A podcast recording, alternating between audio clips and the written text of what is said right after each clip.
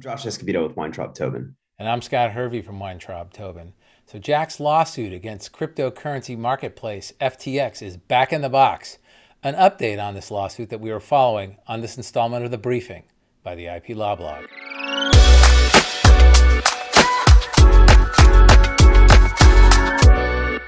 November this year, Fast food chain Jack in the Box sued cryptocurrency marketplace FTX over an allegedly infringing mascot.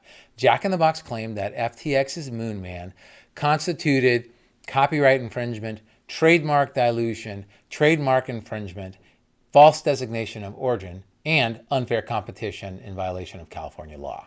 We mostly discussed Jack in the Box's claim of dilution by tarnishment which involved a claim by Jack in the Box that FTX's Moon Man is a poor quality copy or derivation of the Jack character and Jack marks. As such, FTX's use of the Moon Man in advertising has tarnished Jack's reputation or blurred consumers' association of Jack with FTX's shoddy Moon Man. At least that would be the position. A tarnishment claim focuses on the threat to the commercial value of the mark.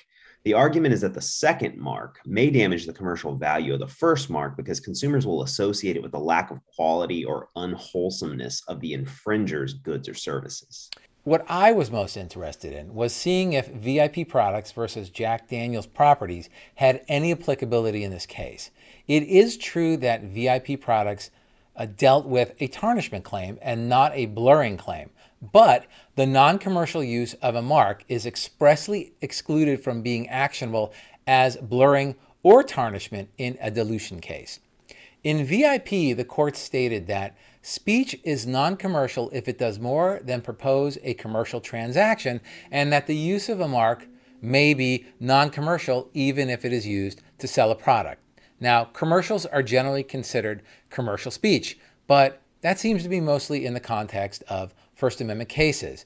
So, yes, we were dealing with an FTX uh, commercial, uh, and, and a commercial like that is generally considered um, a mix of commercial speech and expressive elements, especially because this commercial was highly uh, comedic. So I wanted to see if the district court hearing the Jack in the Box case would apply VIP and say that mixed speech should be considered non commercial speech for the purposes of a dilution claim. But I guess we're going to have to wait for the next case. I guess that's true, Scott. This is all very interesting. Thanks for sharing. Thanks for tuning in to this update on the Jack in the Box versus FTX lawsuit.